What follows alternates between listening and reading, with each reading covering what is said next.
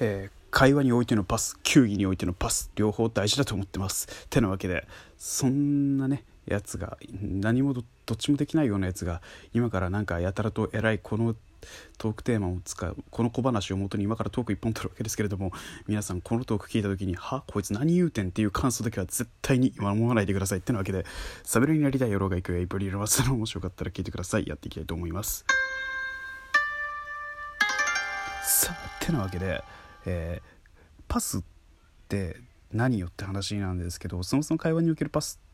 が僕はまあしてみたいっていうかトークを回してみたりとかツッコミをしてみたりとかはしてるんですけどもどうも悪戦苦闘してしまっててでもねそんな中ね球技の方でうまいパス出すやつがいるんですよ。サッカーにしろバスケにしろさ。で今回話すのはですねバスケの方のかつてパスの名手と言われていた選手についてちょっと紹介していきます、えー、皆さんはですねスパーズという NBA のチームをご存知でしょうか、えー、2008年シーズンから9年シーズンとか2010年にかけて10年代にかけてすごく強豪と言われていたチームで、まあ、今でもなかなか強いチームであの個性豊かな選手たちが多く育っているんですけれどもそのかつてスパーズで所属していた選手でアルゼンチンで出身の選手がいたんです。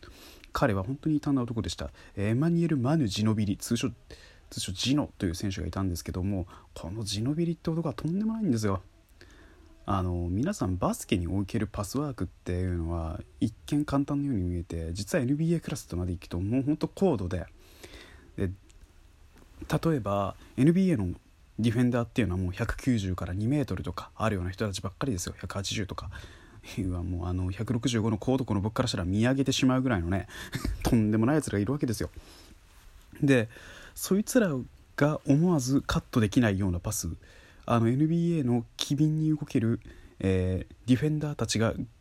翻弄されるパス手のひらの上でくるりと踊って愚弄されてるかのようなパスを出すとんでもないやつなんですよそのジノビリってやつは。で彼がじゃあどういったんなのかっていう話をしていきますと2004年のアテネオリンピックアルゼンチン代表としての出場経歴を持っているっていうところですね。まずもうこのここでまずもう彼の名前はバスケ界ではちょっとブレイクします。で彼はですねその4年後2008年にですね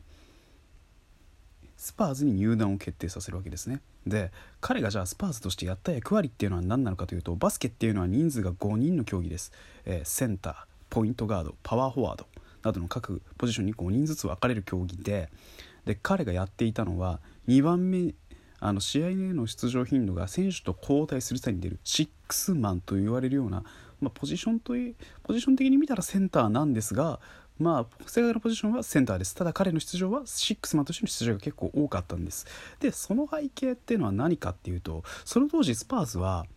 ジノビリが入った当初っ、てかシノビリが所属していた当初っていうのはスター選手揃いだったんですよ。あの、ティアドロップっていう長距離から打てるレイアップシュートを操る名手がいたりとか、そういうなんか個人技に特化した選手がいてパスランのバスケをジノビリがシックスマンとして途中出場した途端にその各々のパフォーマンスを生かすための魔法のようなパスそこからさえ渡るようなシュートデリック・ローデリック・ローズの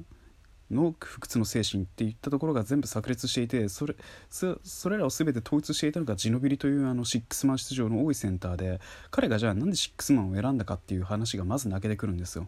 チームのゼネラルマネージャーにジノビリはある日こう声をかけられたそうです。ジノスタメンで登録する話が出てるんだけどやってみないかと。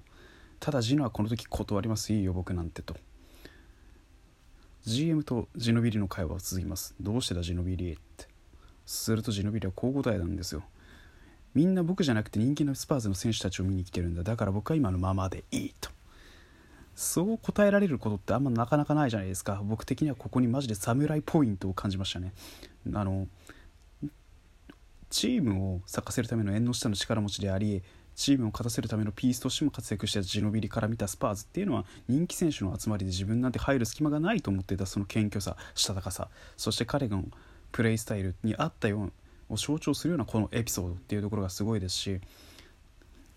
で本当に彼のパスの動画とかっていうのは YouTube とかであの NBA の公式のまとめ動画みたいなものがあるのでそちらからご覧になることもできます。で概要欄にその動画も貼りたいとは思います。でこのジノビリっていうやつがと僕が何で好きなのかっていうとこの性格とパス回しっていうところでバスケっていうバスケの競技としての常識を変えたっていうことです。でパスランっていうのは基本パスランができてシュートが打てればいいっていうこのバスケの基本。それにあのジノビリの場合は守備でもパスの名手になりあの一見ただパッてぶん投げてるようで見えるけどコースの計算されたパスっていうのと相手とフェイント、まあ、相手のねディフェンダーとディフェンスディフェンス陣とそのやり取りをして駆け引きの駆け引きをやった後に見せるパスっていうのも全部一本一本予想がつかなくてまさしく本当に魔法なんだなっていうようなパスがあって魅力的でまさしくなんかねパスで虹を描くようなやつといった方がいいんでしょうか。まさしく彼のパスは作品でありスパーズが勝つための布石となったっていうような感じでございます。でこのジノビリに関して本当になぜ急に話したくなったのか僕もわからないんですけれどもただあの僕ある日ふと気づいたことがあります。多人数での会話のパスが下手くそすぎて僕はジノビリみたいにはなれないとだからだと思っているんですけれどもでもね僕もいつかジノビリのパスのような代名詞的なトークの技術とかあの見つけることができ磨けるように皆さんと共に精進していければと思います。ってなわけで、ここいらで終わろうと思います。以上、エイプリル松でした。ってなわけで、ここいらで終わろうと思います。お相手はエイプリル松でした。皆さん、えー、お寒いですので、手洗い、うがいを引き続きしながら、寒さに警戒しつつ、インフルエンザにも気をつけながら、とも一緒に、えー、この冬を乗り切っていきましょうということで、またお聞きくだされば幸いです。ありがとうございました。